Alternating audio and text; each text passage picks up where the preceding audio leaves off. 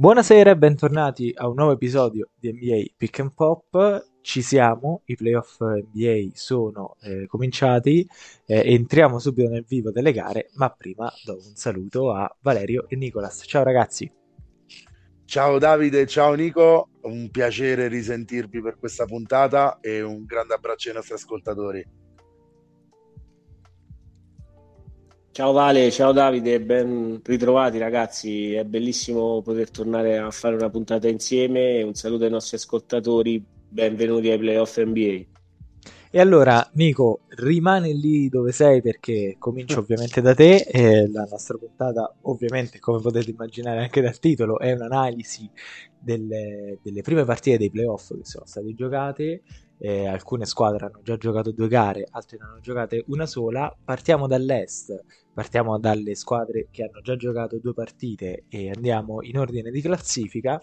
E quindi vediamo al seed numero 2 contro il seed numero 7, Boston Celtics contro Atlanta Hawks. Per ora i Celtics stanno tenendo nel pieno del controllo la serie, hanno vinto entrambe le partite in casa. Nico, eh, facci un po' un riassunto dei tuoi Celtics e dacci anche una prospettiva per quello che potrebbe accadere adesso che la serie si sposterà ad Atlanta. Beh Davide, i Celtics hanno sicuramente fatto quello che ci si aspettava, eh, vincere le due partite casalinghe era direi obiettivo minimo e questo è stato fatto grazie a due belle prestazioni Corali eh, in gara 1 è stato direi decisivo un primo tempo nel quale si sono raccolte addirittura 30 lunghezze di vantaggio e poi mh, si è lasciato un po' spazio agli Hawks nel, nella ripresa che mh, sono riusciti diciamo, a limitare poi eh, il punteggio finale. Eh, però la difesa dei Celtics con White direi come primo diciamo come Mario eh, ma anche ovviamente con Smart e tutti gli altri si è occupata abbastanza bene che ha tirato 5 su 18 in gara 1 eh, a stare diciamo partite nel loro insieme eh, è andata meglio per 3 per 3 in gara 2 eh, però è Dejonte Marray il giocatore che offensivamente eh, sta diciamo tenendo botta per, per gli Atlanta Hawks a fronte di una squadra che ha molte più opzioni, sta direi trovando una, un buon gioco a fronte di, di una Atlanta che sta cercando di limitare ovviamente i tiri da tre punti dei Celtics, si è visto particolarmente questo magari anche nell'inizio di gara 2 eh, dove gli Atlanta Hawks hanno cavalcato un po' il momentum già della ripresa della prima partita e erano andati in vantaggio di una decina di punti nel primo quarto per poi però subire un parziale da parte dei Celtics eh, che direi grazie anche alla prestazione offensiva di White e a una,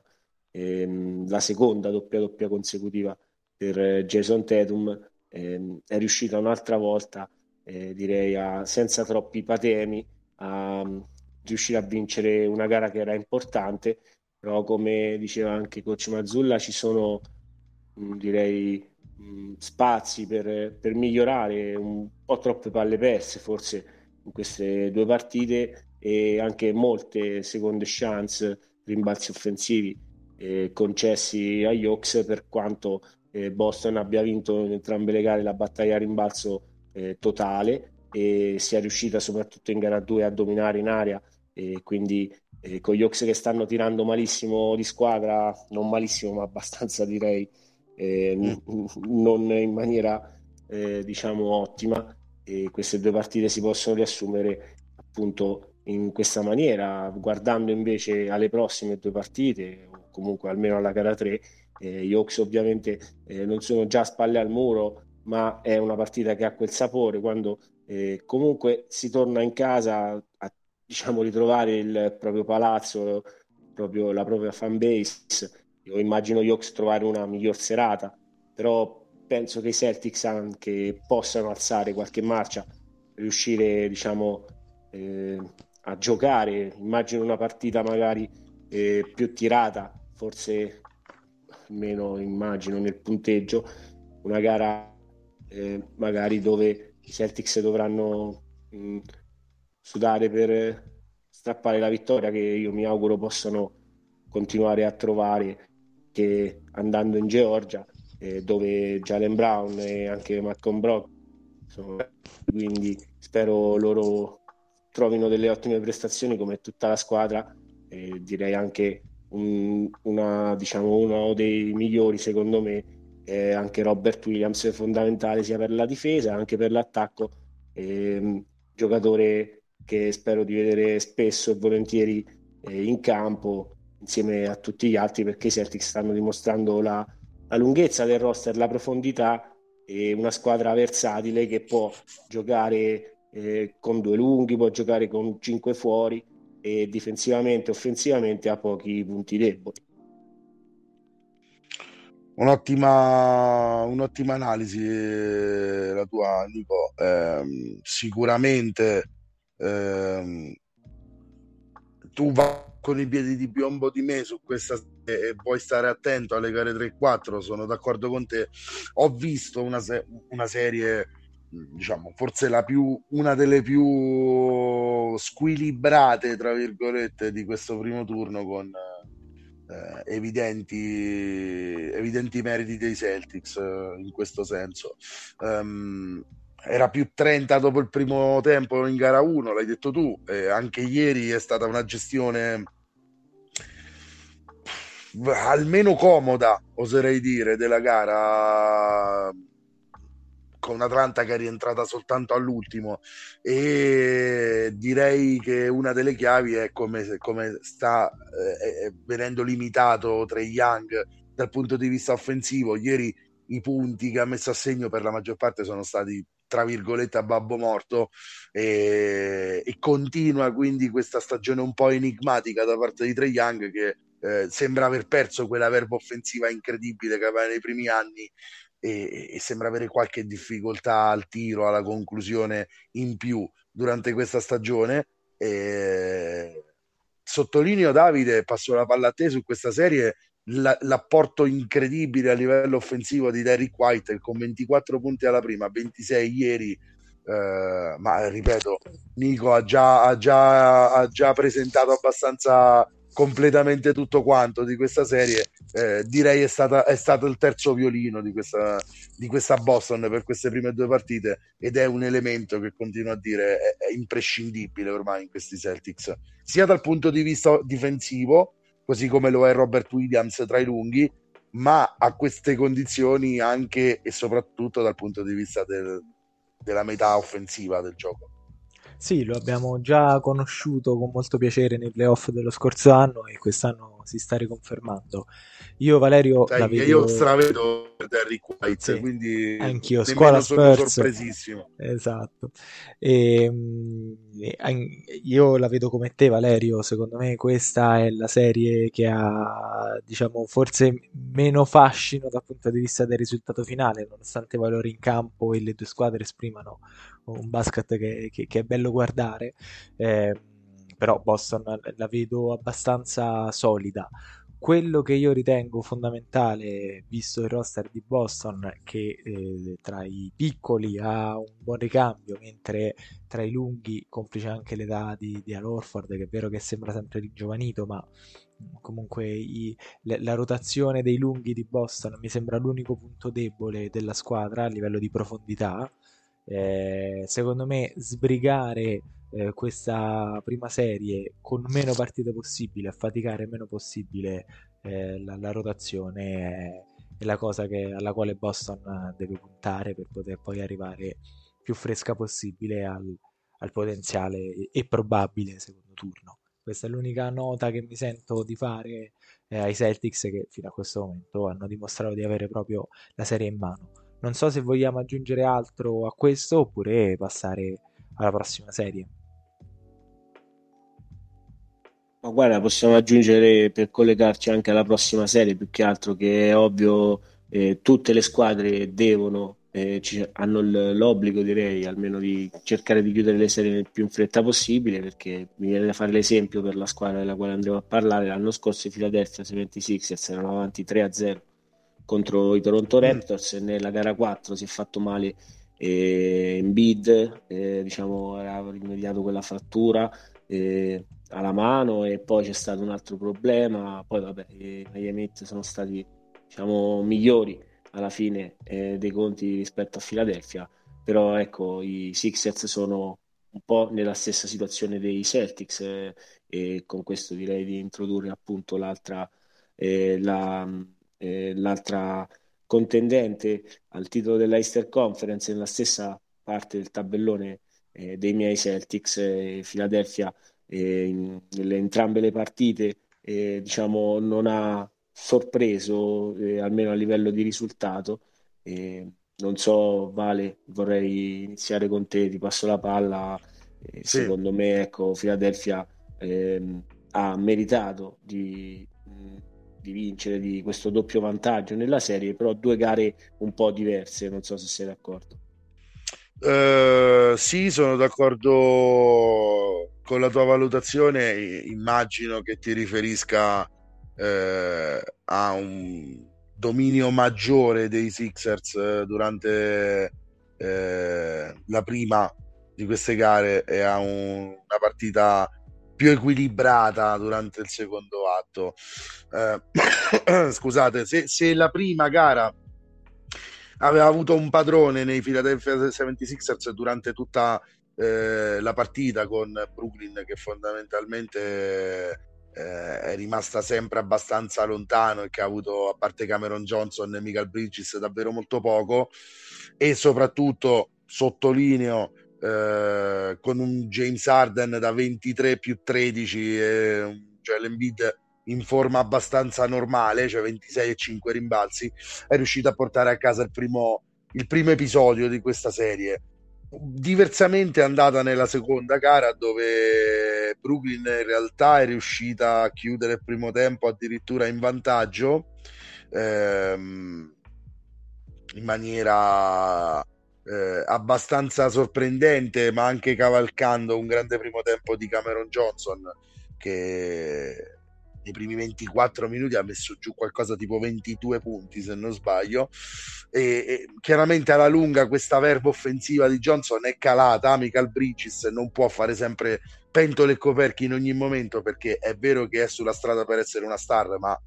quei galloni se li deve ancora guadagnare a mio parere e, e lì Philadelphia è venuta fuori nel secondo tempo diciamo tenendo Brooklyn a 84 punti veramente un'inezia e sfruttando a sua volta eh, sì la doppia doppia da 20 e 19 di Embiid, sì un Tobias Harris che ha 20 punti e mezzo di media nelle prime due gare, quindi in grande spolvero, ma un Tyrese Maxi eh, dal punto di vista offensivo eh, veramente decisivo, 33 punti e, e, e tutti i canestri eh, o una gran parte dei canestri che hanno ricacciato indietro Brooklyn dal vantaggio e piano piano, piano piano hanno scavato eh, hanno scavato eh, il solco per la vittoria dei Sixers. Ora si torna al Barclays Center, non sarà sicuramente facile per gara 3 gara 4 per Philadelphia. Immagino, Davide, almeno una gara di Brooklyn uh, vinta, mh, mm, azzardo, cosa che mi aspetterei di meno da, da parte di Atlanta, per esempio, tornando alla serie di prima. E, e, sicuramente queste gare ci danno però l'idea del fatto che, che, Brooklyn dovrà su chi Brooklyn dovrà ricostruire insomma i pezzi dei Suns arrivati dallo scambio di Durante mi sembrano i due indiziati principali Bridges lo sapevamo Cameron Johnson eh, eh, ce lo sta dimostrando diciamo io Solido. già lo immagino già lo già, esatto già già avevo ben in mente la sua solidità, come hai detto bene tu, però lo sta dimostrando anche dal punto di vista offensivo e anche dal punto di vista della post-season. Sì, eh, anche questa volta sono d'accordo con te. Eh, Già lo aveva fatto beh, con Phoenix, penso... ma da più, sì. più, da comprimario. Certo, da comprimario e adesso diciamo che no, però, ha, delle, scusate, ha delle praterie. Eh, sì, scusa, sì, no, se posso, anche poche partite, diciamo, visto i tanti infortuni che hanno caratterizzato quest'annata dei Suns, diciamo, nelle ultime 20, avevo letto questa statistica, ho 18 Vero. partite, in Maya Suns già era su abbondantemente 20 di media, perché, diciamo, eh, la squadra richiedeva appunto con l'assenza di Booker, l'assenza di, Chris Paul, assenze varie, questo ragazzo già aveva fatto vedere e a Brooklyn ha confermato tutto questo e scusate, no, l'ha no. confermato soprattutto in gara 1 in una partita importante per lui perché lui nativo di Filadelfia e caso curioso scelto da Philadelphia 76ers con sua madre che lavorava per l'organizzazione ma scambiato ancora prima diciamo di, di infilarsi il cappellino di, nel draft di Philadelphia già era stato scambiato in direzione Phoenix Suns dove direi già aveva fatto vedere bellissime cose anche presenza in finale NBA un paio di stagioni fa ed è chiaramente il faro eh, diciamo per i nuovi Nets. Tra i, tra i, lunghi e il faro diciamo così come Michael Bridges Beh, lo è tra Michael Bridges scusate io mi riferivo a Michael Bridges stavo eh, ah, ecco. di Miguel ah, okay, okay. che è nato a Filadelfia e, ok, ok, no, no, di... No, no, no, ok. Allora hai, chiarifica- hai chiarificato un dubbio. no, no, no, beh, vorrà dimostrare contro Filadelfia, già, già ci sta provando. Immagino al Barclays due gare... Non, non dico e non mi azzardo a dire for the ages, però eh, diciamo che se le segnate tutte e due Michael Bridges, Davide. Sì, mm, a me la cosa che mm, incuriosisce guardare, eh, allora devo dire, ma già durante il podcast l'avevo detto, quest'anno ho abbastanza faticato a, a seguire Philadelphia perché è una squadra che ha un pace molto basso, ha un non è proprio tra le più spumeggianti ecco, da, da osservare. Ehm, vedendo gara 1 in diretta, anche perché era ad un orario in cui le palpebre non si chiudevano, quindi c'è anche la possibilità di, di, di, osservare in modo più chiaro rispetto a gara 2. ehm, l'idea che io ho è che sì, i Nets hanno il potenziale per poter strappare una partita, anche lì in realtà vedo, vedo, vedo Philadelphia quest'anno molto più matura rispetto allo scorso anno, rispetto agli scorsi anni in generale. Eh, questo core secondo me si è, si è solidificato durante questa stazio- stagione, c'è molta meno aspettativa anche rispetto allo scorso anno, quindi vedo Philadelphia con delle buone potenzialità in ottica playoff. Eh, se i Nets quindi eh, vogliono strappare una gara, ma non vedo più in realtà di una gara che, che, che possano portare a casa i Nets, do, dovrebbero farlo aumentando il più possibile il pace, visto che il personale per, per giocare più rapido, per, per, provare a mettere in difficoltà i corpi di Philadelphia che tendono a rallentare il gioco, eh, c'è Ovvio che finché Philadelphia tiene tatticamente e a livello di talento il, il boccino della, de, de, della gara in mano e, e diciamo, anestetizza il gioco come abbiamo visto fare in gara 1 e in gara 2, poi con, con lo stradominio di, di Joel Embiid e, e un Arden che mi sembra abbastanza non dico che è l'Arden di, di, Houston, però comunque un Arden che sta dando delle garanzie in questo nuovo ruolo di playmaker. Ma un James Arden in forma come poche volte sì, in sì, esatto. quest'anno. Però ecco, questo era il mio riferimento alle due gare. In gara 1 James Arden che ha messo anche, diciamo, Dinwiddie sugli skates e mettendo mm. insomma una delle sue sette triple, un Arden invece che in gara 2, ecco, non, non è arrivato a 10 punti e eh, un'altra partita nella non, eh, non va in lunetta e penso questa sia una notizia abbastanza mm. eloquente su un diverso tipo di, eh, di James Harden eh, che ecco non può deve trovare una diciamo una via di mezzo eh, perché Maxey è stato l'unico 6 eh, su 13 da 3 punti, anche questa direi una delle due differenze. In una gara 1 dove al tiro da 3 punti 21 triple di squadra per Philadelphia direi ehm, hanno deciso la gara eh, e i continui raddoppi su Embiid non hanno pagato. Eh, la seconda partita questi Sixers direi sono riusciti a portarla. Io sono stato un po' no, sorpreso però ehm, eh, piacevolmente diciamo, sorpreso da Philadelphia mm. da questa diciamo, vittoria, nonostante appunto Arden non sia stato in, almeno in gara 2, ripeto, 3 su 13 dal campo, non arrivare a 10 punti, 0 tiri liberi, eh, non il James Arden che uno si aspetta, e anche lo stesso Embiid è stato direi Maxi il giocatore decisivo quindi non so se, Nettamente. Se Brooklyn come e Tobias Harris Nico che se è sì, questo qui mm, sì, molto esatto. bene per fila mm, sì più che bene queste due partite ehm, e anche diciamo senza tanti giochi chiamati per lui eh, un'ottima, un'ottima prestazione eh, da parte di Tobias Harris però ecco vedremo il tiro da tre punti come andrà in quel di Brooklyn. Cioè, spero e credo che i Nets possano trovare percentuali migliori. Eh, vedremo sia per i Celtics che per Philadelphia, come però diceva Davide eh, prima, eh, sarà fondamentale secondo me cercare di risparmiare e chiudere la serie il prima possibile per diciamo appunto incontrarsi poi in questa grandissima semifinale di conference. Sì, sì. Eh, detto ciò, comunque rimane molto, molto, molto, molto favorita Philadelphia, Davide. Insomma, il discorso nemmeno inizia se è questa la serie. Vediamo se Brooklyn riesce a ribaltarla, ma ho i miei buoni dubbi.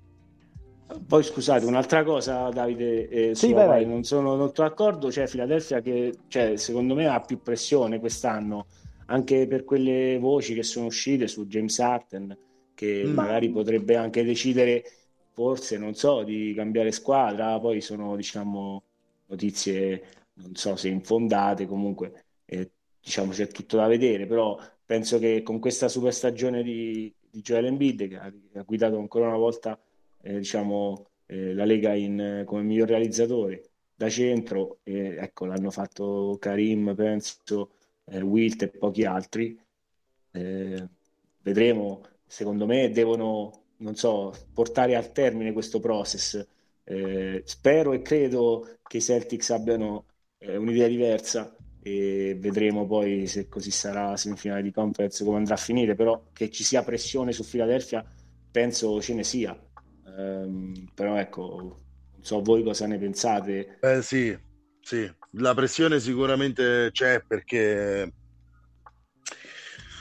se esci anche quest'anno rischi magari di buttare alle ortiche la stagione di MVP di Embiid può diventare psicologicamente molto duro rimanere a Philadelphia a quel punto. Arden è in forma sembra sul pezzo e sembra concentrato ma sappiamo anche eh, che ha cali di attenzione notevoli quando, quando perde l'interesse. È chiaro, che, è chiaro che molto dipende anche da come arriva l'eventuale eliminazione di Philadelphia, perché come abbiamo detto, come dicevo eh, in preview delle serie, eh, anche già contro Brooklyn, se vinci 4-0 è un piglio diverso con cui ti affacci al, al resto dei playoff. Se vinci 4-2, se per esempio adesso perde le due al Barclays, eh, poi deve tornare a Philadelphia per tornare sopra nella serie e fatica e poi al Barclays per gara 6 ecco quello diventa una situazione che può mettere dubbi mentali a una squadra come il Philadelphia che però e Davide insomma andiamo a chiudere e passiamo ad altro eh, però lascio l'ultima cosa a te eh, fino adesso fino adesso anche quei momenti di difficoltà che sono stati finora solo il primo tempo di gara 2 Fila ne è uscita splendidamente anche facendo a meno dei suoi pezzi migliori per tratti di partita. Quindi buo- buoni segnali finora, ecco, questo mi sento di allora, dirlo. Io, io chiarisco assolutamente, e chiarisco un po' quello, quello che intendevo prima dicendo che c'è meno pressione perché è vero che, come dice Nico,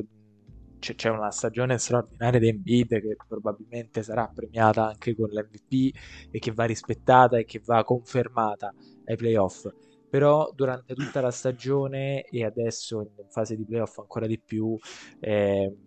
la narrativa intorno a, all'est è stata che le due regine sono per distacco. Poi si può decidere quanto grande, quanto vario questo distacco, ma eh, si è identificato nelle due protagoniste, i Boston Celtics e i Milwaukee Bucks.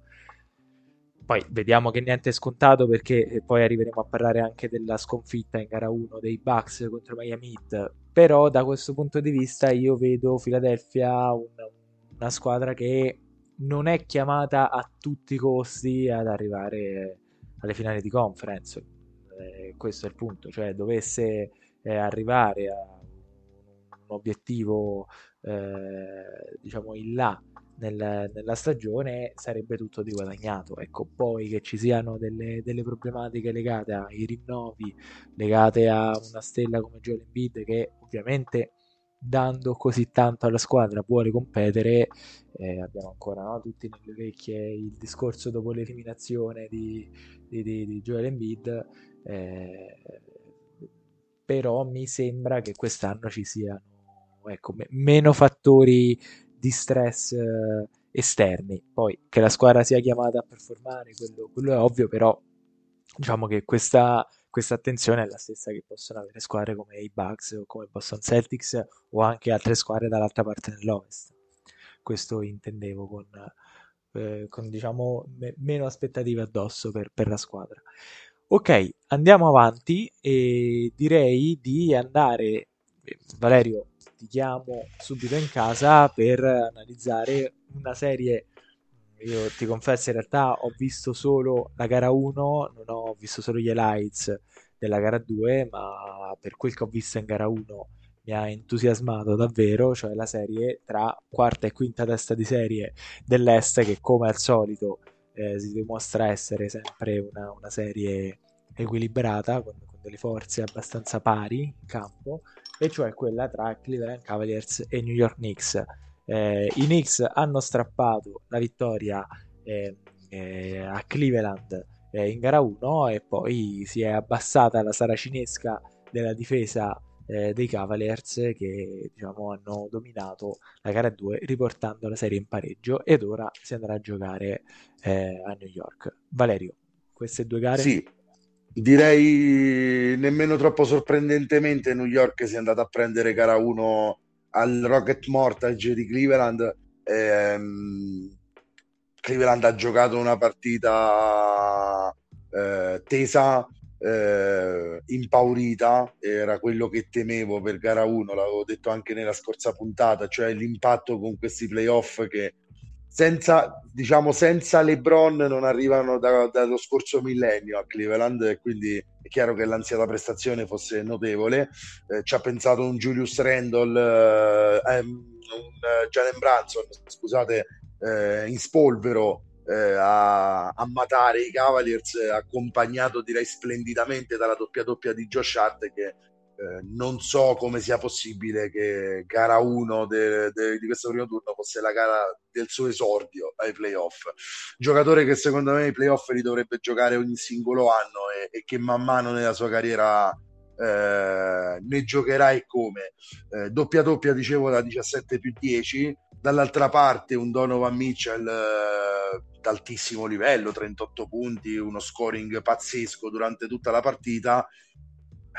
Aiutato da Garland e Allen e poco altro perché Mobley, Levert, Coro insieme hanno messo eh, 6 su 26 dal campo giocando molto male eh, e chiaramente non dando quell'apporto offensivo che serve a Cleveland che è una squadra prettamente difensiva e che non può vivere solo di Donovan Mitchell cosa che è accaduta in gara 2 dove Mitchell eh, ha, vestito il ruolo, il ruolo, più dell'assist man con 13 assist e solo 17, 17 segnature eh, ci ha pensato Garland nel primo tempo ma in generale una squadra che è girata molto meglio Levert 24 punti eh, Okoro ha giocato appena 3 minuti e forse è un segnale per questa serie eh, Mobley stesso è ritornato a dei livelli accettabili, buono rapporto della panchina, soprattutto eh, direi di elementi come Osman che si fanno sempre trovare pronti eh, al momento giusto. La gara era sul più 20 alla fine del primo tempo, eh, con New York tenuta a 39 punti, quindi direi Nico un destro molto forte assestato eh, ai Cleveland Cavaliers che rispondono a loro volta con un altro colpo molto forte ai New York Knicks. 1-1 si va al mezzo Square Garden e tu mi dicevi offline che vedi parità anche su quell'altro campo. Ah, vediamo, mi sembra tutti insieme una bella parità in questa serie. Comunque degli equilibri Beh, che io sono ho anche le mie paure alternati. Sì, assolutamente, poteva starci questo battesimo ai playoff po' magari traumatico, eh, con una squadra più pronta, eh, diciamo coach Thibodeau e non solo, mi viene nominare ancora una volta Josh Hart, eh, un giocatore eh, che ha fatto la differenza anche in uscita dalla panchina, una vittoria eh, non dico sorprendente, ma sorprendente l'impiego e la, la, prestazione di Julius Randall che non avevamo visto in campo, i nostri punti di domanda erano rivolti eh, verso le sue condizioni fisiche e secondo me ha risposto eh, bene, specialmente nella prima partita dove lui, lui e Robinson secondo me hanno, eh, hanno vinto la, il duello eh, della mm. front line contro eh, Allen e Mobley che soprattutto in gara 1 mi è apparso un po' eh, diciamo eh, maltrattato un po' ecco no ma anche lui forse eh, secondo anno prima partita di playoff credo non sia arrivata alla doppia cifra però non ho i numeri, adesso li stavo andando ah, a vedere. Quelli di ieri, eh, penso che ieri insomma abbia risposto con una, con una bella prestazione il giovane Mobile, una doppia doppia da 13 punti e 13 rimbalzi ieri eh, in una partita dove non c'è stata, non dico storia, però eh, dove Cleveland ha fatto vedere eh, perché eh, quest'anno aveva chiuso davanti a New York eh, o comunque è stata la quarta forza eh, della regular season ad est, primo tempo di Garland sopra 25 punti come da te citato LeBron ma anche Kyrie Irving unici giocatori in Maya Cavs a, a riuscire ecco, a segnare eh, più di 25 mm. punti in un, in un tempo eh, di una partita di playoff eh, per i Cavs e quindi sì vedendo le partite ehm, nella grande mela io mi aspetto dell'equilibrio. Eh, è ovvio che, eh, insomma, da parte tua soprattutto ci possa essere magari timore di un fattore campo rispettato e quindi eh, una New York diciamo che possa prendere vantaggio nella serie. Eh, però credo che i Cubs abbiano il talento e dipenderà molto immagino appunto da, dagli altri non eh, tanto un nome a caso un Lavert che per esempio ieri ha comunque messo 24 punti e può essere un po' l'X Factor per i Cavs che hanno bisogno di un po' di punti dalla panchina dove secondo me New York ha molte più armi eh, dove rispetto invece il quintetto dei Cavs credo sia chiaramente eh, migliore eh, rispetto allo anche se pur buonissimo starting five dei Knicks. Quindi vedo una serie molto equilibrata e spero eh, ecco che si possa tornare a Cleveland in parità anche per te appunto da tifoso Cavs ah, io lo spero davvero. Nico eh, chiamo in causa Davide eh, proprio su uno degli elementi che mi, dà più dubbi eh, in questa Cleveland. Caris Levert Davide prima partita eh, non ricordo le cifre ma veramente pessima singola cifra eh, meno del 30% al tiro questo te lo posso assicurare. Seconda partita, 24 punti, eccezionale prova al tiro, ottima prova di presenza sul campo. È lui uno dei metronomi dei Cavs. Ammesso che Mitchell, Garland, Allen, Mobley debbano sempre performare. Sì, lo è, lo è, è decisamente una chiave della serie. Tra l'altro, anche qui eh, i numeri: appena tre punti in ecco. eh, 18 minuti di, di, utilizzo in gara 1, con meno 14 di plus minus. Appunto. Quindi totalmente un altro, una, un'altra prospettiva, un altro giocatore. Due giocatori eh, diversi. È, è, ovvio che è diversa anche no? la chiave tattica che è stata, che, è stata scelta da, da, da, Cleveland per affrontare la gara. Io come, come Nico, ma e ovviamente come te, mi, mi auguro anche di, di tornare di nuovo in Ohio con eh, una, una gara, eh, con una serie pareggio e quindi mi auguro di poter continuare eh, a seguire questa serie perché è la classica serie, lo dicevo anche nella, nella premessa che facevo a questa analisi, che, che, che, che, è equilibrata e storicamente nei playoff la 4 contro 5 è sempre quella che è già un secondo turno. Esatto e in questo caso è già a livello di diciamo di nervi che sono necessari alle due squadre è già un secondo turno anche perché entrambe le squadre sì hanno dei, dei punti di forza ma hanno anche dei punti di debolezza e starà ad ognuna andare a scavare e, e scovare quella, il punto di debolezza dell'avversario per poi portare a casa la, la qualificazione sì. l'anno successivo. È già una partita di scacchi questa, a differenza di altre serie che che si stanno giocando in maniera più aperta. Questa è già partita molto contratta. Esatto, è anche un po' già... una cosa tipica dell'est, eh? una cosa che, che, che Vabbè, le rivalità sono anche maggiori, sì. devo dire. Eh, eh, tra le mille virgolette che vuol dire rivalità in America. Ecco. Sì, dove a, esatto. spara- a sparare con la pistola sono molto più facili che a difendere la loro squadra. Quindi, cioè, nel senso per dire che è veramente ambiguo il senso di appartenenza in America. No, inquadrarlo non è facile. Vero. Eh, allora, Valerio, guarda, io mi, mi, ricollego a questa questione territoriale che dici perché abbiamo terminato le squadre dell'Est eh, che hanno già giocato due gare, rimane fuori solo Milwaukee e Miami, ma ci arriviamo alla fine puntata. Passiamo ad Ovest perché c'è eh, una serie che,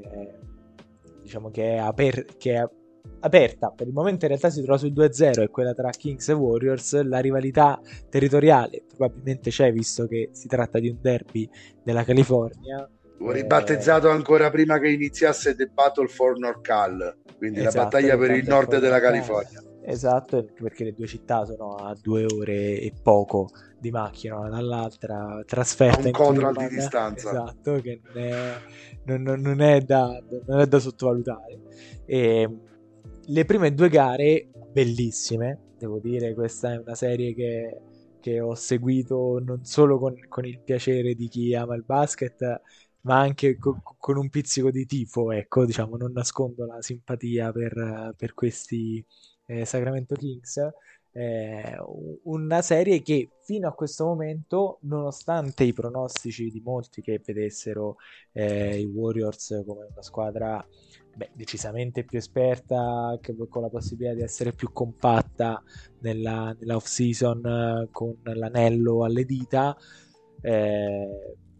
però per ora i Warriors hanno anche confermato la tendenza che abbiamo visto dall'inizio della regular season di una, eh, un ruolino di, di marcia disastroso fuori casa eh, si confermano tali perché eh, finisce 0-2 eh, questa, questa, prima serie di, di trasferte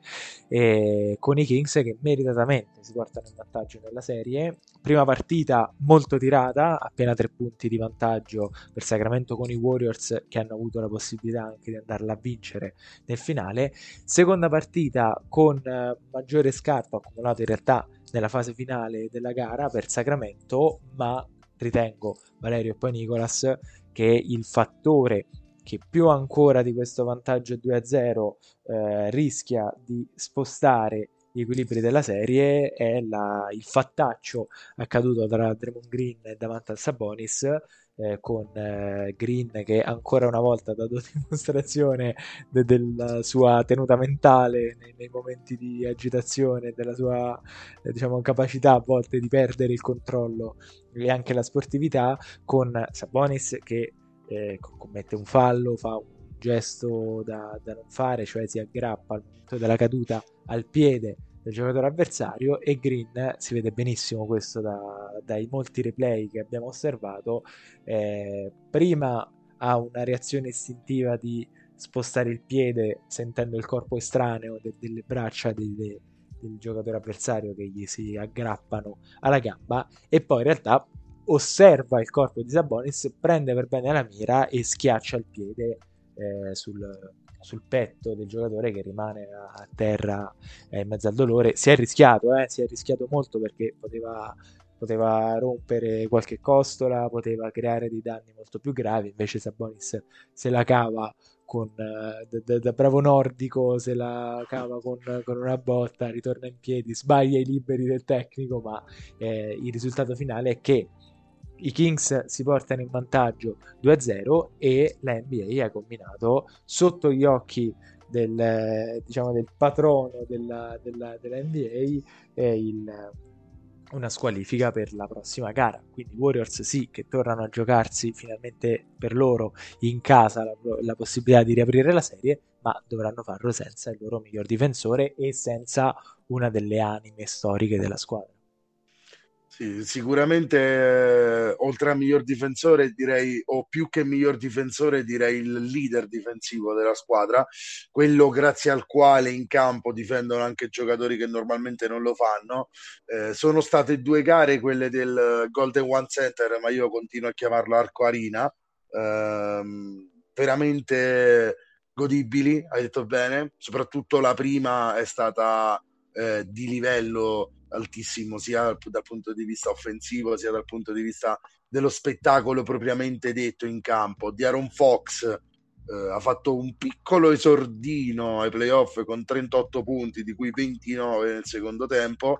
Eh, ne ha combinati 39 più 7 46 con Malik Monk eh, la coppia di ex Kentucky eh, è tornata a ruggire fortissimo anche ai playoff e anche durante le, la conferenza stampa post partita questa connection si è vista molto bene, si vede che c'è dell'affetto tra questi giocatori. Ehm, che fa veramente bene in clima Se posso, Vale, scusa, eh, prima coppia di compagni di college eh, dai tempi insomma, di Kim Olajon e Clyde Dexter ad andare, entrambi, ad andare entrambi oltre i 30 punti. Eh, quindi in un esordio ti diciamo risottolineo la, la, l'arcoarina, almeno l'atmosfera noi ce la ricordavamo e per, per me l'arcoarina. per queste due gare l'ha, l'ha ricordata eh, il pubblico della California eh, in quel eh, capitale, insomma, quando la squadra offre quel tipo di basket, l'atmosfera è tornata ad essere quella sì, decisamente direi arena da loud meter come loro misurano il loro casino dentro l'arena a mille praticamente. E pubblico che spinge davvero tanto questa squadra, squadra bellissima da vedere, fatta di elementi maturi. Eh, Nico, un po' si conferma eh, tra tante previsioni sbagliate la mia mini previsione che alcuni elementi di Sacramento sono fatti per questo tipo di partite. Sabonis ha subito quello che ha subito contro Green, ma ha avuto una partita off- a livello offensivo deficitaria in gara 1, anche se ha portato a casa 16 rimbalzi, molto molto meglio in gara 2, 24 punti appunto e, e tante responsabilità in più tanta battaglia sotto canestro, anche Kevon Looney ha avuto problemi di falli contro Sabonis, non è certo il cliente migliore per il pacchetto lunghi di, di Gold State. Um, adesso si torna alla Oracle dove, dove, i Warriors sono supremi favoriti, ma non avranno appunto Draymond Green. Questo aggiunge Pepe a una sfida che, diciamo, non so Nico, se va sul 3-1 Kings e si torna all'arco, la vedi già chiusa eh, nel senso dal 3 a 1 con questo ruolino fuori casa Gold State non so quanto abbia la forza di risalire quindi è, è già obbligata a, vincere le, a vincerle tutte e due e oltretutto è obbligata a vincerne una senza il suo leader difensivo quindi eh, veramente una situazione già da dentro fuori o manterresti la calma se fossi Steve Kerr? Mm, vale, sinceramente, insomma, calma no, eh, stiamo parlando comunque della situazione da sotto 2-0 nella quale diciamo avanti 2-0 il 90% ma scontato della, delle squadre che vince la serie. Eh, è ovvio che ci siano Nico ti do un dato questo... se non sbaglio scusami Nico se non sbaglio vai, vai, dal 2007 che i Golden State Warriors non si trovano 2-0 all'inizio della serie.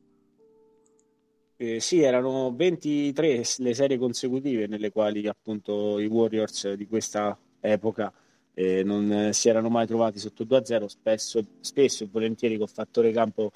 favorevole, quindi squadra che al massimo ecco, si è trovata in parità. Eh, si è trovata a recuperare questa squadra un, uno svantaggio di due partite, lo ricordiamo bene, eh, contro i Oklahoma City Thunder eh, dell'ultima esperienza Russ e KD insieme e poi vedremo anche perché adesso sono contro in una serie di playoff questo ecco per la prima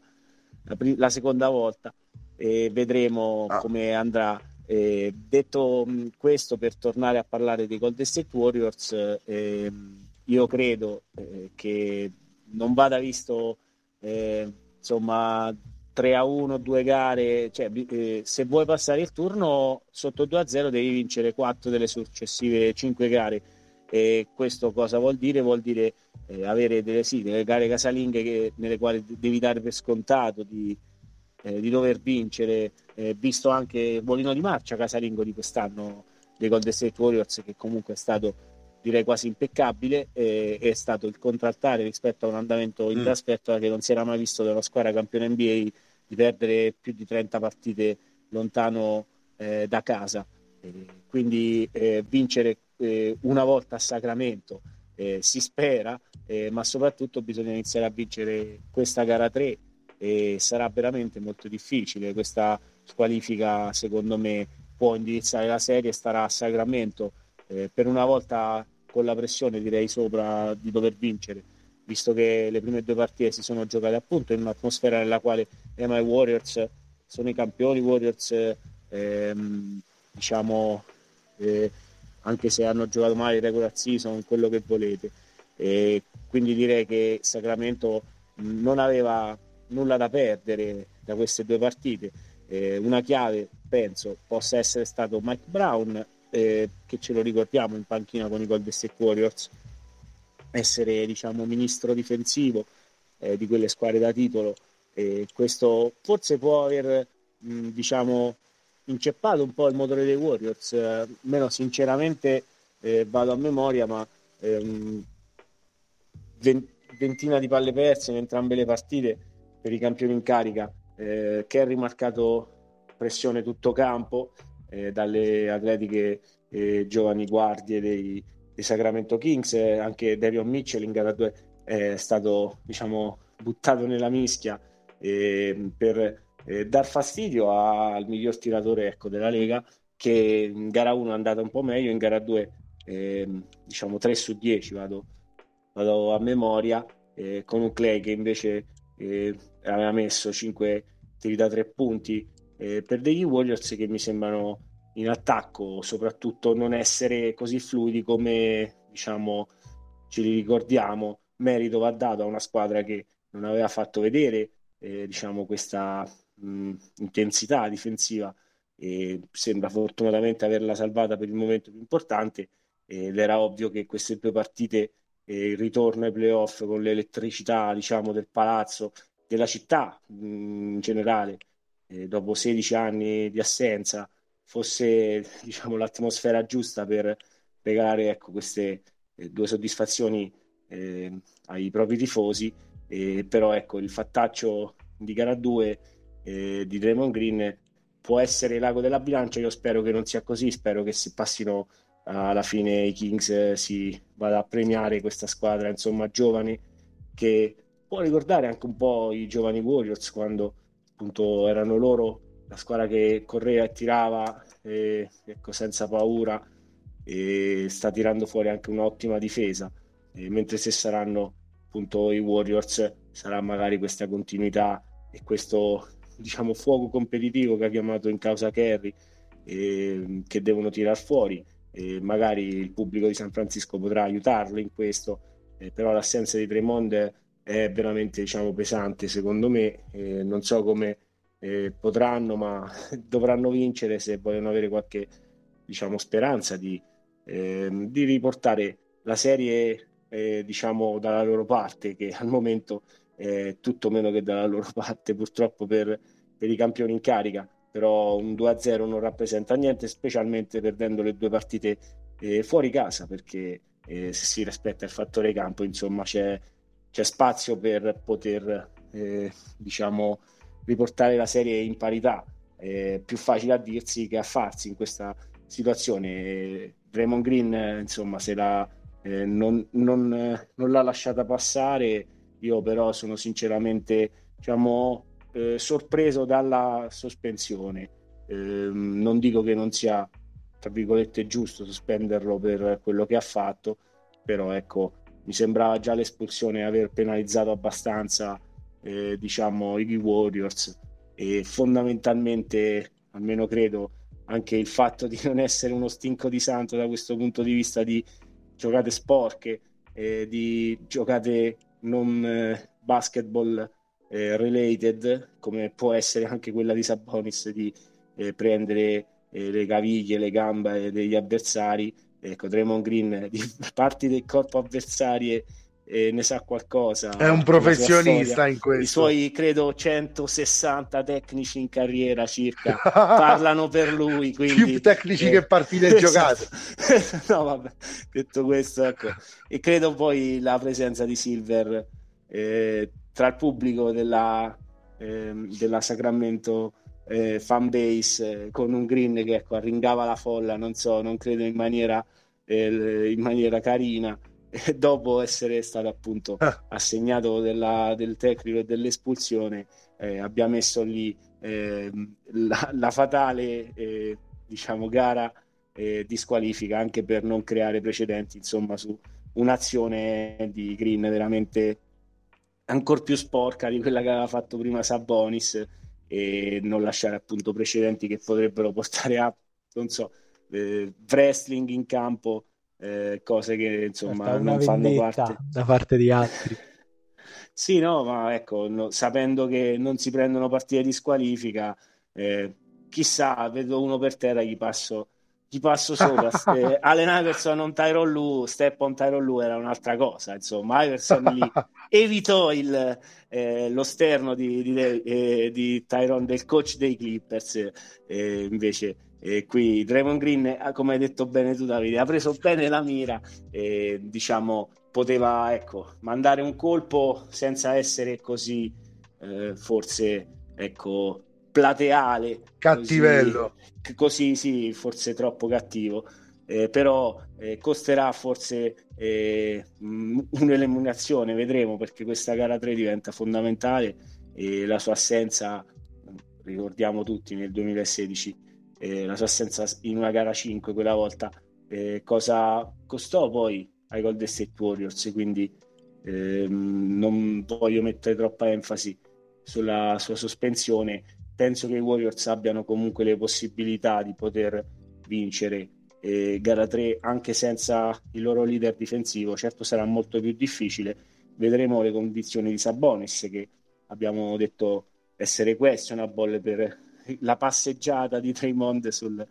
sulle sue costole. Sul suo, sul suo esatto, esatto, quindi eh, vedremo. Daron Fox premiato eh, qualche sera or sono come clutch player, eh, l'ha dimostrato eh, specialmente in gara 1, ma anche in gara 2 eh, il giocatore che ha segnato più punti in situazioni di quarto quarto, eh, diciamo clutch moment della, della NBA e vedremo si saprà trascinare i suoi, visto questo Sabonis forse non al meglio, per quanto sappiamo essere magari il giocatore che anche al 50% potrà andare in campo e dare la doppia doppia che, che ci si aspetta, perché è un lottatore, un, diciamo, non credo si faccia impensierire fortunatamente da, mh, mm, perché ecco, si è evitate fratture, ovviamente c'è qualche immagino eh, lividura o ecco, ehm, ammaccatura per, per, il povero figlio di Arvidas che però secondo me io scommetterei sul fatto che Sabonis ci sarà per gara 3 e vedremo questo. Eh, non c'è dato ancora di saperlo eh, lo scopriremo solo vedendo la gara del Chase Center. Sì sono sono, sono d'accordo con tutta la valutazione. Sicuramente la serie che mi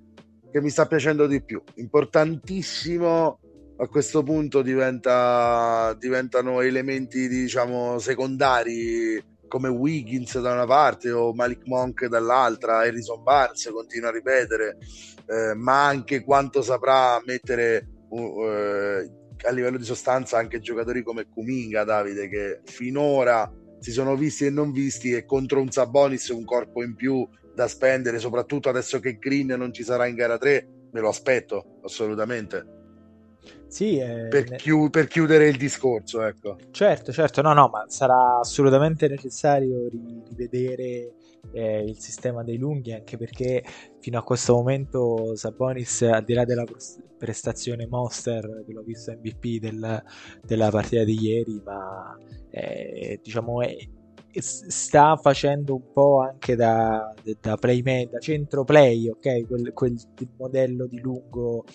che, che tanto da Jokic. in Jokic, esatto, esatto, stavo arrivando proprio lì. No? Quel modello lì di gioco che eh, quindi richiede non solo un, un, centro o comunque un'ala grande in grado di avere un corpo massiccio in grado di difendere le incursioni eh, sotto canestro, quelle più fisiche, ma anche un giocatore che sia in grado di eh, tenere d'occhio lo stato del gioco e questo diciamo che, che Green può, può, ottenere corsi universitari, ecco, magari non può farlo di bon ton, ma di come si, eh, si gestisce con il radar, esatto, eh, il, l'attacco degli avversari, di come lo, lo si eh, diciamo limita è una delle caratteristiche che ha portato, no? poi i Golden State Warriors, una delle varie caratteristiche che ha portato questa squadra a essere la dinastia che tutti conosciamo. Vedremo, vedremo se saranno chiamati Warriors a una, una grande reazione di orgoglio e allora lì adesso quando si parla sempre di squadra di veterani, squadra eh, di, di, di, di, giocatori che hanno la grande esperienza, i famosi quattro anelli al dito, bene, credo proprio che la prossima partita sarà proprio quella in cui dovranno dimostrare eh, t- tutto quello che si dice su, su questa dinastia. Andiamo avanti, eh, visto che eh, Nico aveva citato eh, il, la passeggiata di Allen Iverson sopra Tyron Lu, eh, Tyron Lu coach dei eh, Los Angeles Clippers, andiamo a vedere una serie che sto seguendo con molto interesse e che mi sta regalando grandi emozioni, e cioè quella tra i Los Angeles Clippers e i Phoenix Suns, serie al momento sull'1-1, eh, la gara 1 strappata secondo me neanche troppo a sorpresa perché io vedo comunque più o meno un equilibrio tra queste due squadre pur vedendo i Suns con un potenziale soprattutto offensivo eh, più ampio, eh, però gara 1 andata eh, ai Los Angeles Clippers con una prestazione mh, come al solito direi eh, abbastanza deludente se non pessima al tiro di Russell Westbrook per i Clippers ma con una presenza costante soprattutto in difesa in aiuto dei, eh, dei, dei difensori sotto canestro. Abbiamo visto diverse azioni stoppate tra cui una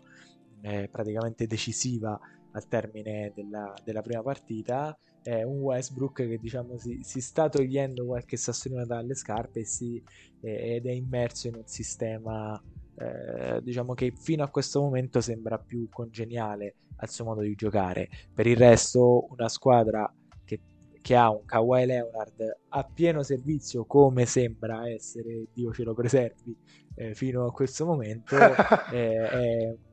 eh, diciamo, no? è una squadra che non si può mai dare per morta, anche se dall'altra parte ci sono dei ragazzini come Kevin Durant, Chris Paul e soprattutto Devin Booker che eh, nella gara 2 ha deciso di dare l'accelerata, ha deciso di far capire che questa è la sua squadra al di là di tutti i valori che ci sono in campo e i Suns hanno avuto una bella reazione d'orgoglio e si sono portati a casa la vittoria con un quarto quarto che praticamente ha, ha blindato il risultato. Quindi serie sull'1-1 eh, Valerio eh, ti lancio qualche spunto per poter analizzare meglio ti dico quello che, che più o meno mi ha colpito di, di, di questa serie eh, i Suns hanno un ovviamente un, quintetto titolare che potrebbe tranquillamente essere sulla carta il migliore della NBA, eh, non solo con i Big 3, ma diciamo con, con un, uno starting 5 che, che mette paura. Certo che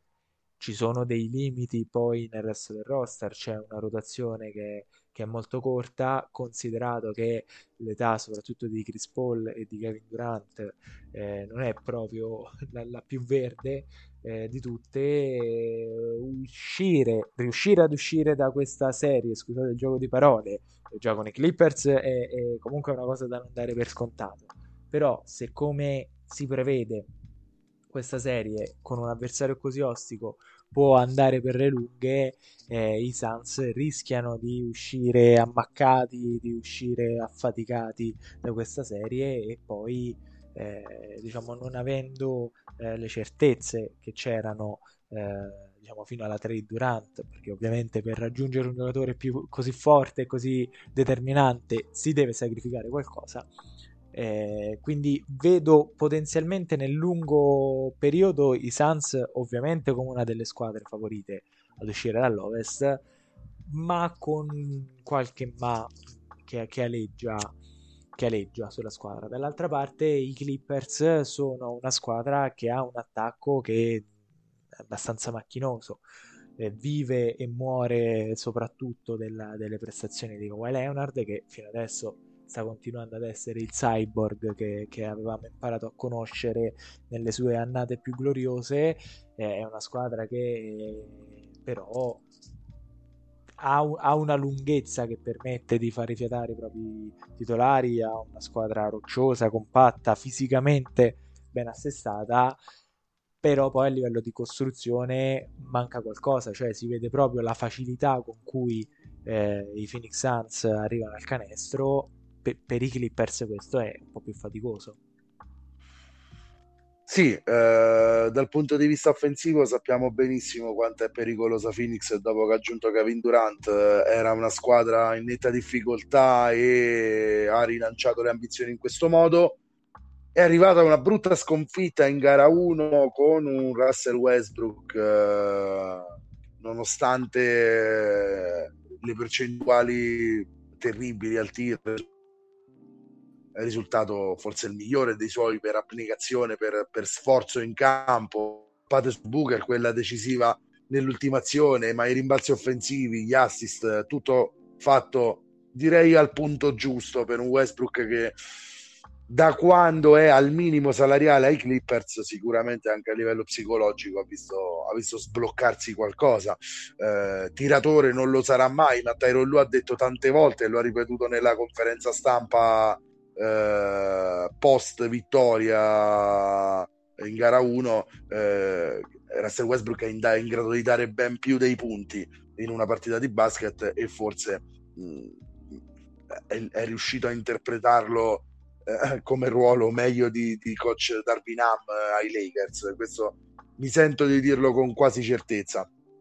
Dall'altra parte c'è una squadra che era alle strette ieri sera è andata anche sotto in doppia cifra nel primo tempo e lì eh, un po' le gambe tremano normalmente, non se hai elementi come Devin Booker, Chris Paul e Kevin Durant eh, che possono poi riprenderti una gara che sta scivolando e, e salvarla e, e, riaccendere diciamo tutte le prerogative playoff che questa squadra eh, può avere. Prerogative playoff che adesso passano dalla Crypto Arena, eh, sponda Clippers, non esattamente il posto più facile dove andare a vincere due gare, però c'è l'opportunità per Phoenix secondo me sfruttando la verve di questa vittoria di andare eh, di, di, tornare in Arizona almeno sul 2 a 2 se non sul 3 a 1 Nico perché ricordiamo sempre eh, che, che, quella con i Clippers in gara 1 è stata la prima sconfitta dei, dei Suns eh, di Kevin Durant quindi, eh, ed è arrivata alla nona partita eh, di questo team quindi non è assolutamente detto che non si torni in Arizona sul 3-1 per Phoenix. Dall'altra parte eh, i Clippers direi che nascono e muoiono sì con Kawhi Leonard, ma aspettano con trepidazione eh, anche il ritorno di Paul George che andando avanti nella serie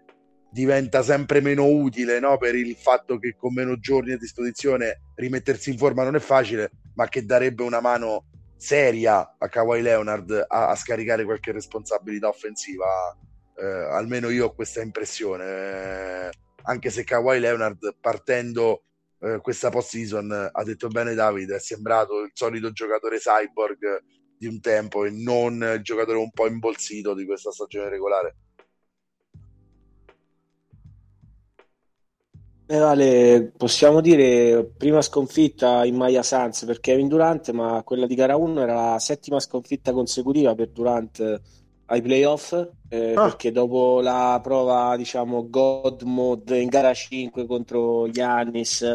eh, che era 47, tripla mm-hmm. doppia, poi ci furono quelle due sconfitte, uno sweep dei Celtics e Ecco qui eh, la settima sconfitta ecco consecutiva. Settima. Era stato chiesto in, dopo gara 2, diciamo, una domanda un po' idiota, l'ha detto lo stesso de, diciamo, eh, reporter che stava facendo questa domanda a Booker e Chris Paul. Insomma, se c'era da dubitare eh, su Kevin Durant, insomma, gli era stato risposto eh, due titoli, due MVP delle finali, eh, parlano da soli eh, quindi i Suns hanno risposto e credo mh, importante sia stata la attesa del secondo tempo di gara 2 perché se questa squadra riesce un minimo a difendere poi eh, in attacco ha delle armi sulle quali può contare. Eh, una diciamo delle cose che mi ha colpito ma credo insomma sia abbastanza risaputo eh, i minuti i tanti minuti giocati da Booker durante credo 44 di media per entrambi eh, i punti mm. dei Suns in questa serie 90% dal quintetto base e fortunatamente Chris Paul e DeAndre Ayton che in gara 1 insomma mh, perlomeno non all'altezza del mio punto di vista di cosa mi aspettavo da loro hanno risposto eh, entrambi e c'è stata una prova de, di uno diciamo eh, come Torren Craig 5 ehm, canestri da 3 a bersaglio giocatore che già c'era nei Suns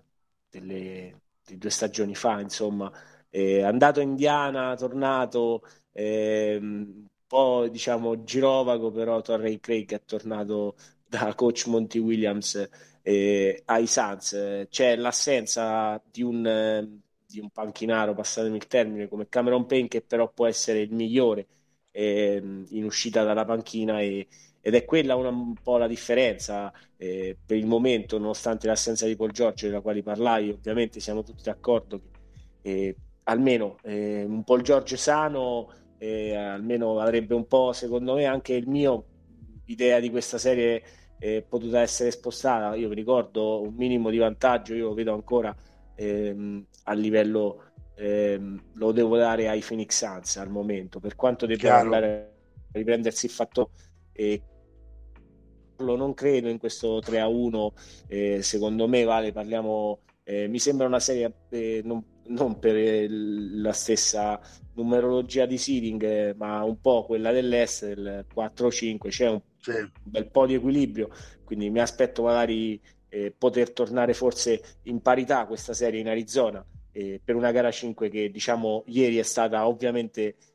confermata con il pareggio nella serie eh, si avrà sicuramente la gara 5 quindi vedremo se si tornerà in parità in Arizona eh, dopo le due gare eh, Los Angeline. Eh, però ecco credo per la panchina che non ha certo diciamo eh, brillato nelle prime due gare eh, dei Suns spero e credo che il ritorno di Cameron Payne possa essere importante e ecco non, non capisco ma insomma lo saprà coach Monty Williams, eh, magari ecco un po' più di spazio, non so se TJ Warren quali siano le sue condizioni, ma anche lo stesso Terence Ross, giocatori che durante le regular hanno avuto un po' eh, di spazio, ma adesso sono diciamo fuori dalla rotazione al momento. Mentre dall'altra parte i Clippers hanno dimostrato tutta la profondità del roster e credo che questo sia anche dovuto al fatto appunto di avere due stelle Kawhi ma anche Paul George che saltano spesso e volentieri partite e quindi questi giocatori sono già un po' mh, abituati se vogliamo all'assenza dell'uno o dell'altro e giocano eh, responsabilizzati. Eric Gordon ne avevamo parlato pure alla deadline è stato secondo me un ottimo acquisto per il tipo eh, diciamo di gioco eh, de- dei Clippers eh, di triple ce ne saranno aperte e, in questo caso Gordon ha dimostrato di essere un tiratore affidabile. Eh, Russell eh, ha detto prima della serie che non c'è beef con Kevin Durant, ma io ieri in gara 2 eh, si andava verso il timeout e li ho visti abbaiarsi l'un l'altro qualcosa, quindi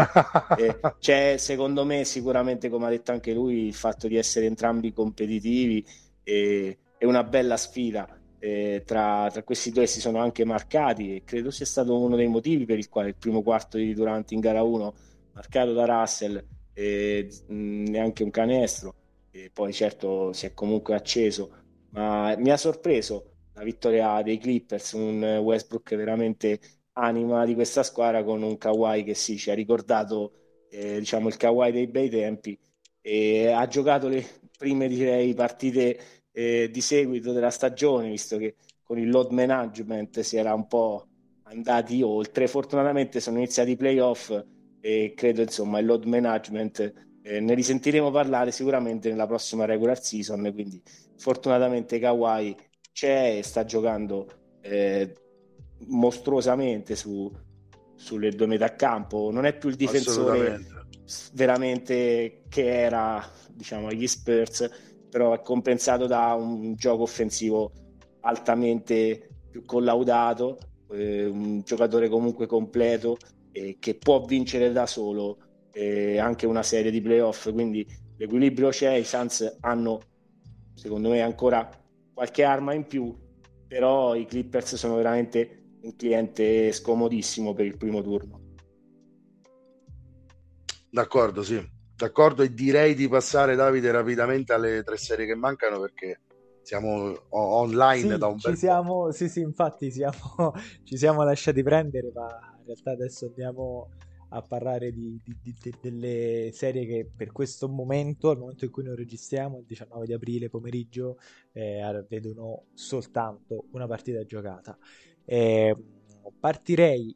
forse con la serie più semplice da analizzare, Valerio, confermami tu, eh, i Denver Nuggets contro i Minnesota Timberwolves il risultato della prima partita, diciamo, c'è poco da commentare, 109 a 80 per la squadra prima in classifica d'Ovest. Credo che magari non assisteremo ad un blowout del genere eh, anche in gara 2, però penso che la prima partita che possa davvero impensierire la banda di Nikola Jokic sia la, la, la gara 3 con eh, diciamo il pubblico di casa di Minnesota. Finché si gioca in Colorado non vedo molte possibilità di perdere per Denver. Infatti dirò solo una frase io su questa, su questa serie, vedo Denver nettamente favorita, impossibile per Minnesota anche solo impensierire Jokic e compagni se tirano con meno del 40% dal campo e se Towns e Edwards sono quelli di gara 1 e cioè eh, 11 su 30 dal campo eh, meno di 30 punti in due non è assolutamente possibile prescindere da una prova da minimo 40 punti in coppia di questi due giocatori. E, e, e, e non so poi francamente cosa possa Minnesota opporre soprattutto in casa di Denver a una squadra che, che quando gioca bene è una schiacciasassi e, e, e, è chiamata Nico mm, rapido anche tu su questa serie. Non so se vuoi aggiungere qualcosa ma che è chiamata a palcoscenici più importanti nei prossimi turni. Quindi eh, a differenza magari dei Bucks che si sono già messi in difficoltà e che hanno un Antetokounmpo più che a mezzo servizio da quest'altra parte il seed numero uno lo vedo abbastanza sicuro del passaggio Sì, vale, assolutamente, andiamo veloci, non c'è solo Antetokounmpo un po' incerottato, c'è anche un altro giocatore, un'altra serie della quale dobbiamo parlare. Per quanto riguarda i Nuggets, io sono contento perché prima diciamo, dell'inizio dei playoff speravo, insomma, aspettavo una prestazione importante, in gara 1 Denver l'ha fatto e mh, vogliamo solo sottolineare una diciamo, mezza rissa fra Kyle Anderson e i giocatori dei Nuggets con e, eh, Gobert questa volta eh, diciamo che spalleggia il suo compagno. Eh, diciamo solo quello mi è interessato in gara 1 mm. non c'è stata proprio partita volevo fare questa piccola battuta e dovranno diciamo fare mettere su un fight diverso eh, i ragazzi di Chris Finch se vogliono avere qualche speranza di riuscire magari ecco, a strappare almeno una gara condivido con Davide eh, non dico sicuramente perché sempre da vedere il 2-0 però eh, mi aspetto magari qualcosa da Towns ed Edwards da te citati Vale eh, spero almeno nelle gare per il loro pubblico eh, anche se qui ehm, è una numero 1 contro 8 eh, che è iniziata e si svolgerà presumibilmente molto diversamente dall'altra eh, serie 1-8 che penso andremo ad analizzare adesso. È sì. una 1-8 diversa direi sì, è una 1-8 diversa perché c'è un certo Jimmy Butler, diciamo uh, one man band, one man uh, team. E, il, il, dicevamo prima a microfoni spenti con, con, Valerio e Nicolas, Miami credo non abbia mai segnato 130 punti durante questa stagione regolare. Si è svegliata come al solito nel momento più importante della stagione, eh, nella, nella gara 1 contro i Milwaukee Bucks c'è da dire che eh, Giannis ha giocato credo solo il primo quarto, se non ricordo male, per, per, una botta presa, è in dubbio anche per, per gara 2, anche se diciamo, credo si tratti più di precauzione che di eh, un, un, danno reale che possa tenere eh, la, la, superstar lontana a lungo eh, dal campo. C'è da dire che eh, invece un infortunio più serio lo hanno subito i Miami Heat con la frattura della mano di Tyler Irro. Irro era insieme a Jimmy Butler praticamente l'unico giocatore che creava da, da, dal nulla eh, il, il, gioco, un tiratore mortifero e diciamo quello da cui passava una, una creazione di gioco più, più inedita diciamo, di, di Miami. Quindi vedo contro la difesa rocciosa dei Bucks, che in gara 1 non si è vista poi così tanto, ma che sono convinto che tornerà ad esserci già a partire dalla gara 2, eh, anche perché sarebbe davvero terribile per, per, i Bucks, per il primo seed eh, ad est, eh, partire la serie con, al primo turno sotto 2-0, quindi credo proprio che i Bucks si faranno valere in gara 2, eh, si, le maglie della difesa si stringeranno ancora di più e gli hit con l'assenza di Tyler Hero avranno certamente più difficoltà. Certo, se poi Jimmy Butler è in missione e come ho scoperto da poco eh, pubblica su Instagram video di caccia al cervo e, e situazioni simili, diciamo che è uno contro cioè, lui le idee chiare ce le ha. Lui, lui, lui le idee ce le ha chiarissime. È uno che di, di pura testardaggine lo scorso anno quasi non arriva alle finals, quindi eh, dice, no, non darei per scontato ecco, questo, le, questa serie. C'è da dire però che ovviamente anche senza Giannis Antetokounmpo vedo i Bucks decisamente favoriti. Nico?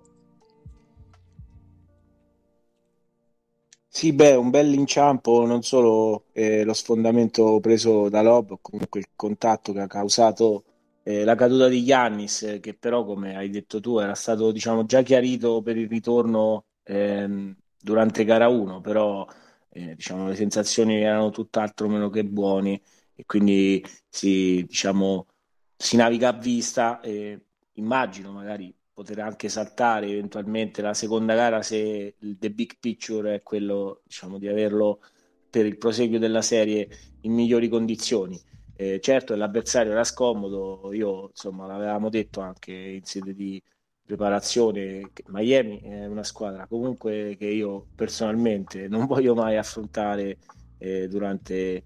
eh, la post-season. Questo infortunio di Irro credo abbia anche un po' responsabilizzato i vari Struss, eh, Gabe Vincent e compagnia che hanno tirato fuori la miglior prestazione al tiro della stagione eh, in casa della numero uno della Easter Conference che anche il pubblico credo sia rimasto abbastanza bloccato su quella giocata che ha tenuto col fiato sospeso tutto il Wisconsin come stato, non solo il palazzetto. E vedremo come proseguirà la serie. Sì, sono d'accordo che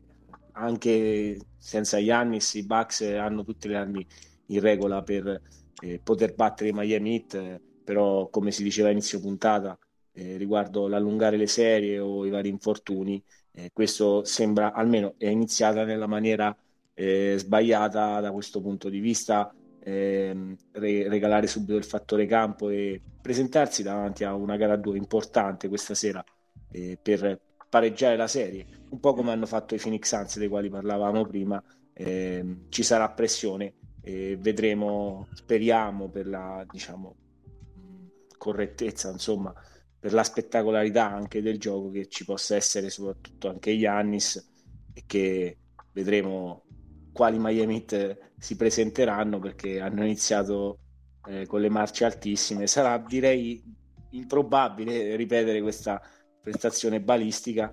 però diciamo l'NBA è, è strana quindi sarà bello eh, vederla questa gara a due. Eh, cappotti, insomma, se li devono mettere i tifosi dei Bucks perché in Wisconsin credo la temperatura sia tutt'altro meno che primaverile, mentre eh, cappotti sweep a questo punto per Miami eh, non, eh, non, è il caso. È una,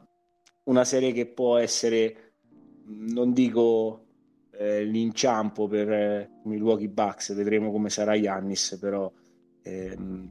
diciamo la gara 1 peggiore, un incubo eh, se fossi un tifoso dei Bucks, perché eh, perderla, ma soprattutto quell'infortunio di Giannis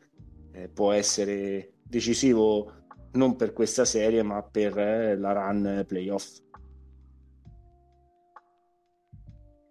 Io sono d'accordo con, uh, con quello che dici, Nico. Ehm,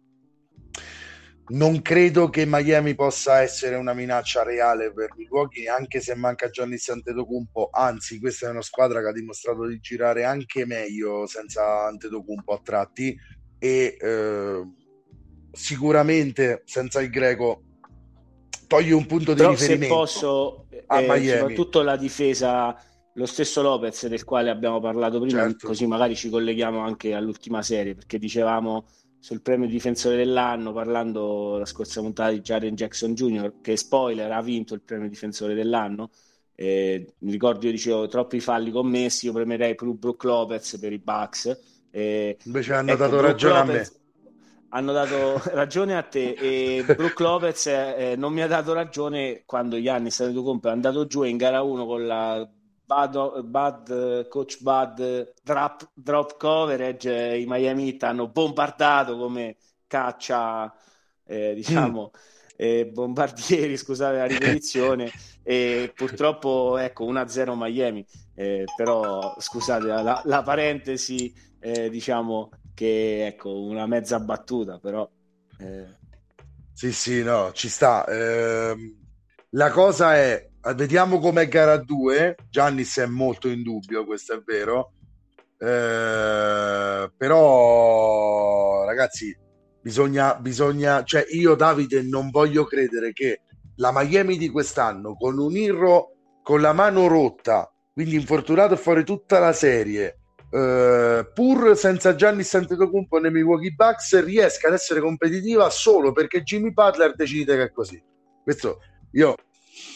continuo, continuo no, certo, veramente certo. a cadere dalle nuvole uh, su come certi giocatori riescano a spostare solo volendolo uh, gli equilibri di una serie non la vincerà magari questa eh, però già la gara 1 che ha giocato già la storia che ti ho raccontato e che hai riraccontato cioè, sono tutti segnali di un Jimmy Butler che sa bene quello che vuole. Sì, sa bene quello che vuole, noi non ci siamo mai nascosti, è uno dei giocatori preferiti del nostro podcast, è un giocatore che, che ha una mentalità, ecco, prima ancora del talento, prima ancora di quello che si vede tecnicamente sul campo, ha, la volontà di azzannare la squadra. Lo sanno bene i poveri Minnesota Timberwolves che sono stati diciamo, asfaltati quando in, in partita d'allenamento, in uno dei, dei casi più, più, più, particolari, diciamo, di leadership mal recepita nell'NBA. Comunque andiamo avanti, eh, archiviando Jimmy Butler, ma tanto avremo modo di dedicare eh, lo spazio inverso, diciamo, che abbiamo dedicato a queste partite nella, nella prossima puntata. E andiamo a finire, sì, con l'ultima serie mancante, è un'altra serie che guardo con una grandissima attenzione, la gara 1 mi è piaciuta moltissimo ed è quella tra i Memphis Grizzlies e i Los Angeles Lakers.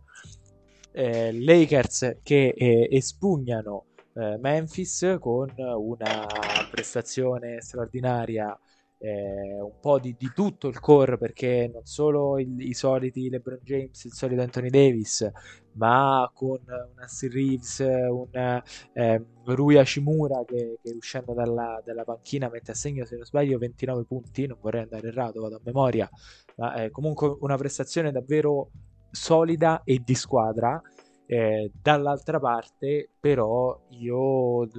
po' aspetterei a farmi prendere dal, dal solito entusiasmo che c'è dopo aver visto una sola gara perché è vero che i Memphis Grizzlies hanno eh, cominciato con il piede sbagliato questa serie, hanno l'assenza di eh, Clark e di, eh, e di non mi viene il nome come si chiama, Steven Adams che, che diciamo pesa eh, nella rotazione, anche perché comunque è quel ruolo che è ricoperto da, da Jaren Jackson Jr. Sappiamo benissimo i suoi problemi di falli, sappiamo bene diciamo, come spesso il piano partita degli avversari sia provare a metterlo fuori gioco e fargli giocare eh, meno minuti possibili proprio a causa de- del suo modo irruento di stare in campo e di difendere. Eh, e, e, a questo va aggiunto anche l'infortunio, l'ultima tegola che arriva eh, alla mano di, eh, di Giamorante, però c'è da dire che questa serie è tutt'altro che, che svoltata, questa serie è tutt'altro che archiviata e chiusa perché comunque i Grizzlies sono il sito numero 2 già da, eh, da, due anni di seguito, sono una squadra che ha un, una grande coesione tra i propri giocatori, hanno la sfacciataggine che serve per non rispettare anche i mostri sacri eh, tipo LeBron James che si trovano davanti, quindi io continuo a seguire con grandissima attenzione questa serie e non voglio farmi ingannare dalla gara 1 che potrebbe raccontare con la somma di tutti questi fattori, diciamo di quasi uno scivolo, quasi una pratica eh, quasi semplice per i Los Angeles Lakers. Mm, io la vedo ancora bella lunga come serie, non so Valerio tu come la vedi.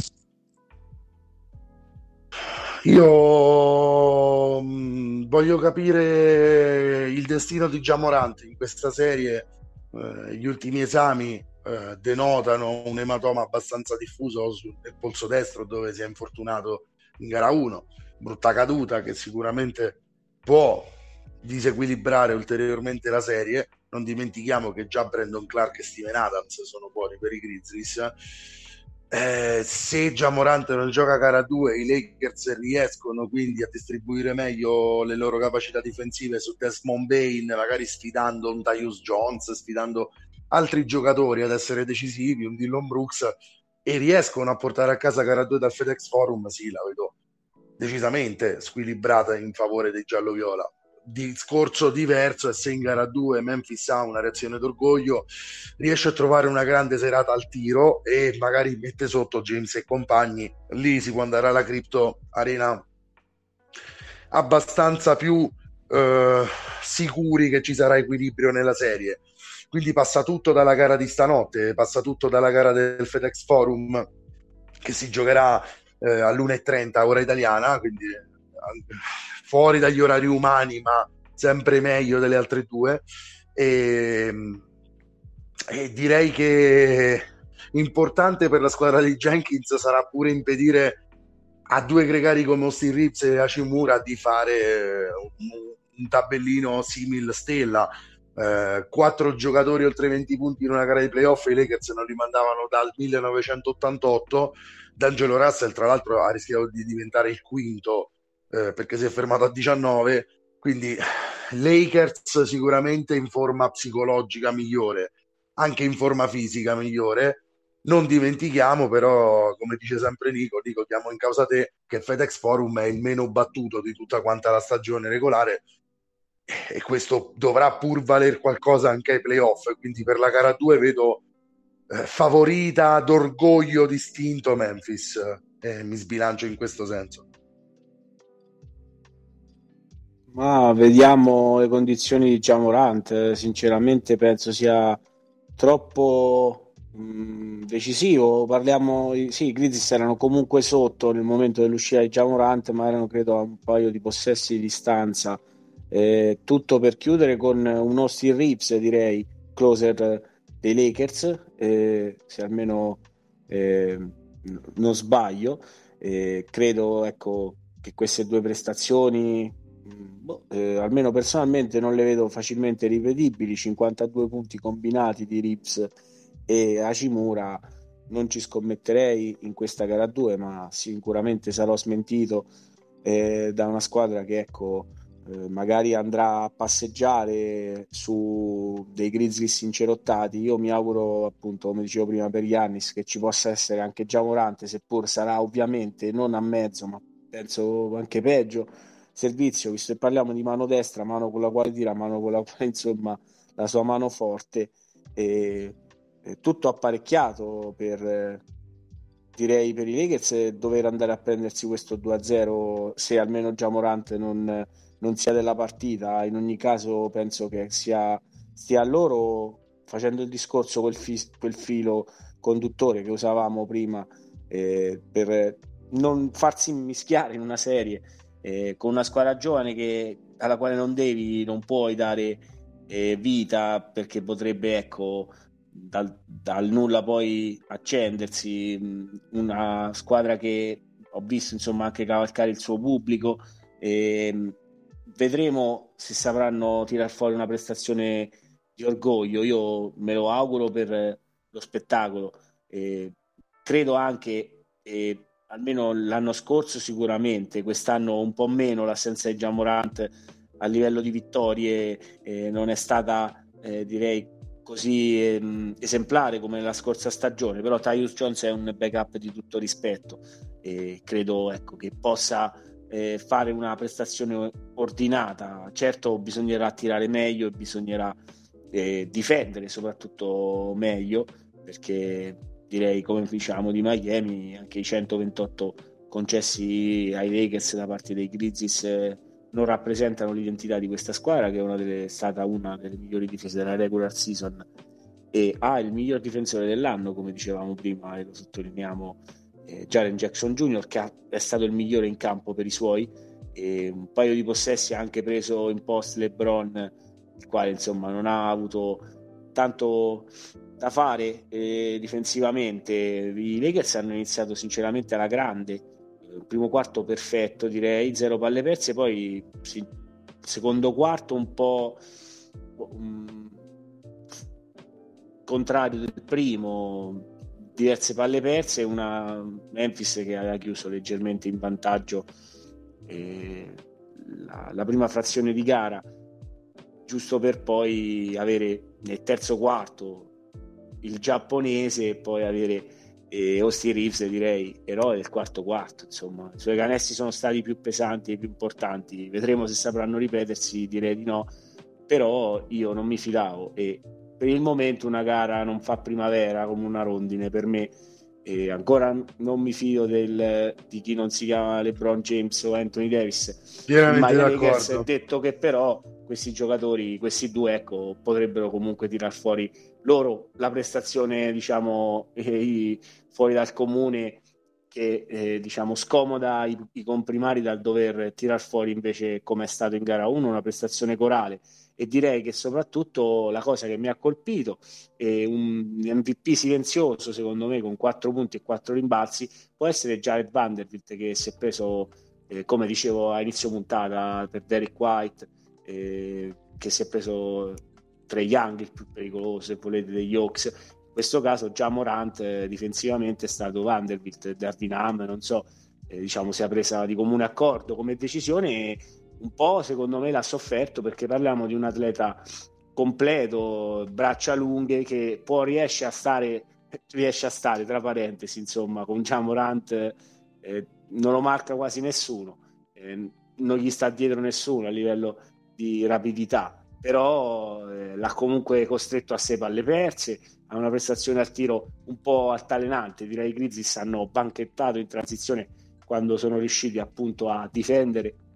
chiudere il possesso eh, e a, ad andare appunto a prendere punti facili. Eh, mentre la, se la difesa dei Lakers può lavorare, scusate la ripetizione, a difesa schierata, eh, è difficile andare a segnare in area contro questa squadra e appunto Memphis ha avuto la peggio, vedremo. In gara 2 mm, diciamo io mi tengo il coin flip cioè, se già Morant anche solo c'è alla Willis Reed la sua presenza galvanizza e allora sì dai speriamo nel pareggio. Però ho più sensazioni diciamo l'infortunio mi sembra l'ennesima tegola, piove, grandina sui Grizzlies, due terzo infortunio e la mia mentalità adesso perderanno anche altri infortunati. Mi sembra un po' la bolla con eh, prima De Baio e Goran Dragic si fanno male in finale, non so. Cose ah, così, no, aiutini. No, una sorta di disegno del destino, diciamo. Eh, sì, almeno non... insomma avere una, una via più facile non vuol dire poi ecco, eh, bisogna andare a prendersi le, le vittorie, però intanto eh, meglio mh, mm, avere con tutto il rispetto un avversario fuori. E purtroppo c'è anche quello che fa la differenza, o l'ha dimostrato, poi per il momento non vuol dire ancora niente. Certo, io mm, già ero stato abbastanza chiaro. Non è che fossi in disaccordo, però ecco, eh, la, prendere quella parte del tabellone, nonostante una prestazione che non mi aveva convinto nel play-in, eh, è stato importante. Poi non so questa designazione del calendario che porta i Lakers a giocare la domenica e essere l'unica ad aspettare poi tre giorni per eh, giocare ancora e aspettare altri tre giorni per tornare a giocare. E da una parte un, sì, diciamo, la giovane squadra che sono i Grizzlies se ne trae vantaggio perché con questo giorno in più di riposo magari già Morant riesce, non so, io la vedo difficile per gara 2, immagino più verso la serie che si sposta a Los Angeles, magari vederlo tornare in campo perché non azzarderei un po' come gli anni, prenderei la via eh, precauzionale del fargli saltare magari gara 2 per averlo al meglio a gara 3 per il proseguio, sì, ci auguriamo delle serie. Eh, non so voi per chiudere cosa ne pensate sulla gestione di questi infortuni che diciamolo sono l'unica tegola di questo bellissimo inizio dei playoff. Sì, sì, sono pienamente, cioè, pienamente d'accordo con tutte le valutazioni che hai fatto oggi, in realtà, Nico. Guarda, eh, può, può, esserci anche un fattore infortuni in questa serie veramente importante, però considero i Grizzlies più pronti dell'anno scorso e voglio vedere se in questa gara 2 Davide riescono ad avere questo spunto di maturità nonostante Morant abbiamo detto tantissime volte che anche nonostante Morant questi Grizzlies sono una squadra interessante e importante hanno l'opportunità e anche un po' la costrizione di doverlo mostrare in questo, in questo caso, ma sarà la gara che guarderò con più interesse della nottata NBA sicuramente per andare a chiudere. Decisamente la gara che seguirò anch'io con, con più interesse, anche perché il gioco espresso, se dovesse essere lo stesso, i ritmi gli stessi di gara 1 le, le emozioni le stesse di gara 1, allora vorrebbe dire davvero assistere ad una bellissima serie, anche in questo caso molto più di un semplice primo turno. Detto questo, dall'alto della nostra ora e 40 di diretta non stop, direi Valerio e Nicolas ci, ci andiamo a salutare e ci andiamo a godere il resto delle partite del primo turno dei playoff. Direi di sì, Davide. Torniamo fine settimana con l'ultima puntata prima che io sparisca per 15 giorni. Eh, quindi le altre gare che ci sono in questi giorni le racconteremo sicuramente a fine settimana. È stato veramente bello parlare di queste prime due del primo turno, eh, per alcune, perché stanotte si completa il quadro. Nico, ringrazio te, ringrazio te Davide e un abbraccio grande ai nostri ascoltatori. Ciao Vale, ciao Davide, grazie ragazzi, direi è stata una bellissima eh, puntata di esordio per questa post-season 2023 saluto anche ai nostri ascoltatori, continuate ad ascoltare e seguire NBA Pick and Pop. E buona NBA e buoni playoff a tutti.